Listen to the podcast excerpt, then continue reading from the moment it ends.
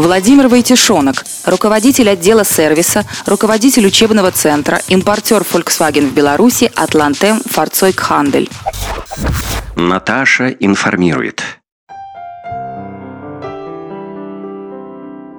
2003 год.